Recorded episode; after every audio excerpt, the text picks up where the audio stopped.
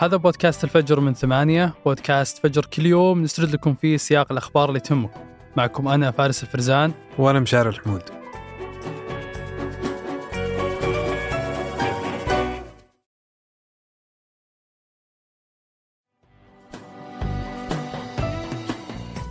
إسرائيل تستهدف 150 هدفا لحركة حماس في الليلة الأشد عنفا وفق الجيش الإسرائيلي. انقطعت حماس عن العالم تماما منذ بدء الضربات الإسرائيلية على غزة. صعدت قوات الاحتلال الإسرائيلي من حربها على قطاع غزة بدءا من ليلة الجمعة حيث قطعت الاتصالات عن القطاع بالكامل. ثم رفض الاحتلال قرار الأمم المتحدة اللي طالب يوم الجمعة بهدنة إنسانية ووقف فوري لإطلاق النار المستمر من ثلاثة أسابيع. وقالت وزارة الاتصالات الفلسطينية أن انقطاع خدمات الاتصال والإنترنت في غزة قامت به إسرائيل عمدا من خارج قطاع غزة وأضافت أن جيش الاحتلال قطع الاتصالات ومعظم الإنترنت لارتكاب مجازر. لا أحد يعلم حتى الآن حجم الدمار اللي خلفه القصف الإسرائيلي لغزة خلال اليومين الماضية.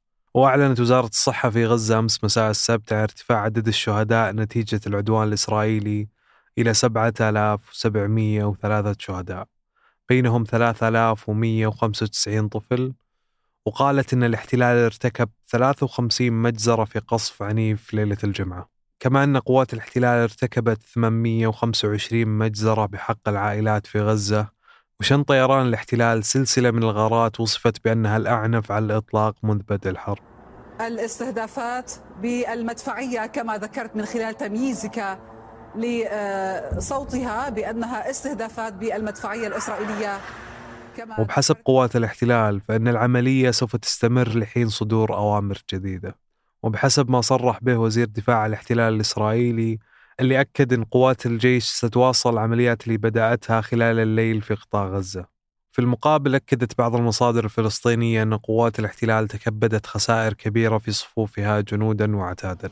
ربما لن يختلف كثيرا آه، صباح قطاع غزة عن مسائه وليله. فالاتصالات مقطوعة الإنترنت مقطوع وبالتالي التواصل حتى مع الناس مقطوع. وعلى منصة إكس طالب المغردين حول العالم من إتاحة خدمات الاتصال الفضائي لسكان غزة. وكان الهاشتاج موجه بشكل خاص إلى إيلون ماسك واللي يملك شركة ستارلينك وهي شركة متخصصة في توفير خدمات الإنترنت والاتصال عبر الأقمار الصناعية. تجاوب إيلون ماسك بعد ساعات من تصدر الهاشتاج عالميا ولكنه غرد قائلا بأن الشركة راح توفر خدمة الاتصال لمنظمات الإغاثة المعترف بها دوليا داخل قطاع غزة. وفي بيان لوزارة الخارجية السعودية قالت فيه تدين المملكة العربية السعودية وتشجب أي عمليات برية تقوم بها إسرائيل لما في ذلك من تهديد لحياة المدنيين الفلسطينيين وتعريضهم لمزيد من الأخطار والأوضاع غير الإنسانية. كما أكدت بأن أي عملية برية سيكون لها تداعيات خطيرة على استقرار المنطقة، ودعت في البيان المجتمع الدولي للقيام بمسؤوليته للوقف الفوري لهذه العملية العسكرية.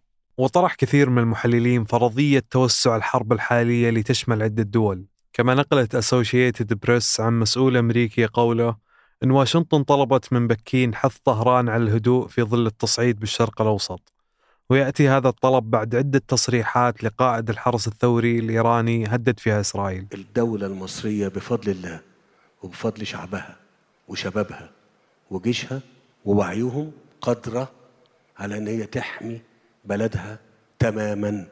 وفي مصر دعا الرئيس المصري عبد الفتاح السيسي الجميع إلى احترام سيادة مصر وموقفها وأضاف السيسي قادرون على حماية حدودنا واتساع الصراع في المنطقة لن يكون من صالح أحد. وتأتي تصريحات الرئيس السيسي بعد طائرات مسيرة سقطت على مصر. وفي تعليق لروسيا على التصعيد الأخير قال وزير الخارجية الروسي أنه إذا تم تدمير غزة وطرد سكانها منها فهذا سيخلق كارثة لعقود إن لم يكن لقرون. الخبر الثاني مبادرة السعودية لتسرية تعافي البحار وإعادة التوازن البيئي العالمي. في العام 1991 خلال حرب تحرير الكويت شهدت السواحل الشرقية في السعودية أكبر عملية تلوث بحري حيث زحفت على شواطئها ما يقارب 11 مليون برميل من النفط الخام ملوثة ما يزيد على 800 كيلو متر على امتداد الساحل الشرقي. هذا التلوث النفطي ساهم في القضاء على الحياة الفطرية والثروة السمكية. كما أنه دمر مساحات شاسعة من المسطحات الطينية في شواطئ الخليج عموما. وكذلك تسبب في تناقص 25% من المخزونات السمكية ونفوق كثير من السلاحف والطيور البحرية وتدمير أشجار المانغروف وفي دراسة مولتها دول الخليج العربي عام 1993 ذكرت صحيفة نيويورك تايمز أن التسرب لم يتسبب في ضرر طويل الأجل إلا أن الدراسات والأبحاث اللاحقة أثبتت أن السواحل الشرقية للسعودية لا زالت تعاني من آثاره لليوم والسبب يعود إلى أن هذا التلوث النفطي تسرب إلى جوف الأرض بفضل طبيعة المياه الخليجية الراكدة مما زاد من نسبة التلوث البيئي والمخاطر الصحية الناجمة عنه مستقبلا.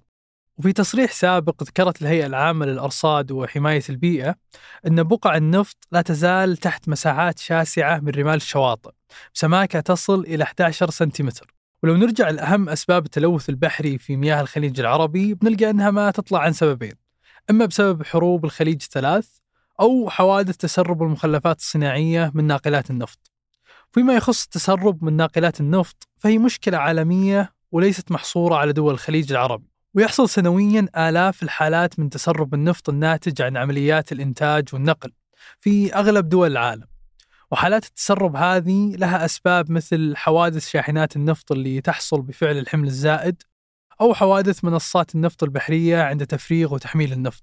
أو كذلك كما تفعل بعض الشركات من تنظيف ناقلات النفط داخل أعماق البحر أو قرب الشاطئ. كما تقدر كمية النفايات التي تلقى في البحار والمحيطات سنويا بنحو ثمانية ملايين طن كل عام. وهي مشكلة عالمية حاولت السعودية إصلاحها من خلال عدة مبادرات سابقة. كان آخرها الإعلان عن مبادرة ويف وهي مبادرة سعودية لتسريع تعافي البحار وإعادة التوازن البيئي. الإعلان جاء على هامش مبادرة مستقبل الاستثمار اللي اختتم الأسبوع الماضي في الرياض. أطلقت المبادرة بالتعاون بين مؤسسة مبادرة مستقبل الاستثمار ووزارة الطاقة السعودية وتسعى المبادرة إلى دعم الجهود الدولية لإصلاح بيئة المحيطات والبحار.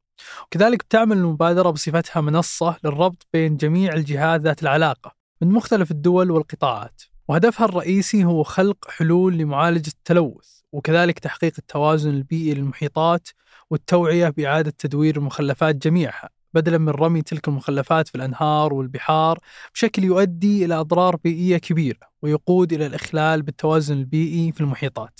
بتعمل مبادرة ويف على عدة ركائز أساسية وهي بناء قاعدة معلومات وبيانات عالمية للمحيطات والبحار وإطلاق حملات توعية عالمية ودفع جهود الابتكار ودعم الشركات الناشئة. وقالت الأميرة ريما بنت بندر بصفتها عضو مجلس أمناء مؤسسة مبادرة مستقبل الاستثمار أن للمحيطات والبحار دور رئيس في حياة وصحة ورفاهية البشر. وتأثير مباشر على صحة وعافية اقتصاد العالم. تشهد الشعاب المرجانية تدهورا حادا بسبب التغير المناخي وارتفاع درجة حرارة المحيطات ما أدى لانخفاضها بنحو 50% على مدى الخمسين عاما الماضية. جامعة الملك عبد الله للعلوم والتقنية كاوست لديها أحد عشر مركزا بحثيا لدراسة حالات آه، الشعاب المرجانية وتدهورها أيضا حول العالم. يبقى ملف تدمير البيئة البحرية في الخليج العربي وإخلال التوازن الطبيعي بها كأحد أهم الملفات اللي لم يلقى عليها الضوء بشكل كبير. وهي قضية ما تتقاطع مع سكان السواحل الشرقية بس بل يمتد تأثيرها لكافة سكان السعودية.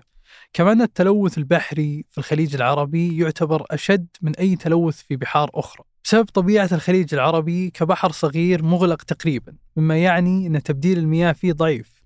هذه المبادرة تحاول لفت أنظار العالم إلى أهمية البحار والمحيطات ولو ننظر لأهمية البحار والمحيطات بنلقى أنها شريان الحياة فهي تنتج 50% من الأكسجين الجوي وتمتص ثاني أكسيد الكربون وهي مصدر البروتين الحيواني ومصدر الثروات المعدنية وكذلك مصدر البترول والغاز ومن هنا ينبع أهميتها وخطر إهمالها.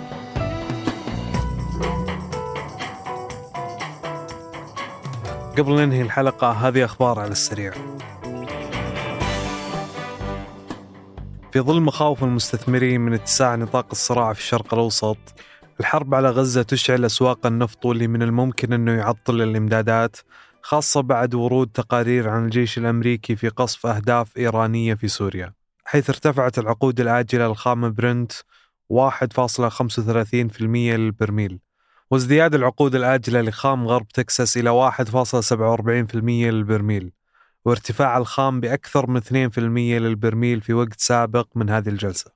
وبالرغم من أن التطورات ما أثرت بشكل مباشر على الإمدادات لكن زادت المخاوف من أن الصراع في قطاع غزة من الممكن ينتشر ويعطل الإمدادات من منتج النفط الخام الرئيسي إيران.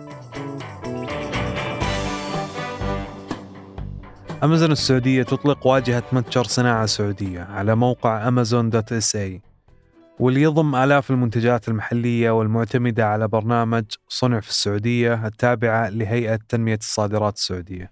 وتهدف هذه الخطوة إلى ترويج المنتجات المحلية إلى الملايين من عملاء أمازون ودفع عجلة نمو الشركات الصغيرة والمتوسطة وتعزيز قطاع ريادة الأعمال في السعودية تماشيا مع رؤية المملكة 2030 وتتاح حاليا الفرصة للشركات المحلية للوصول إلى عملاء أمازون حول العالم من خلال خدمة التسجيل العالمي اللي أطلقت مؤخرا على الموقع واللي بتفتح آفاق واسعة أمام البائعين في السعودية وتربطهم بمئات الملايين من العملاء في جميع أنحاء العالم.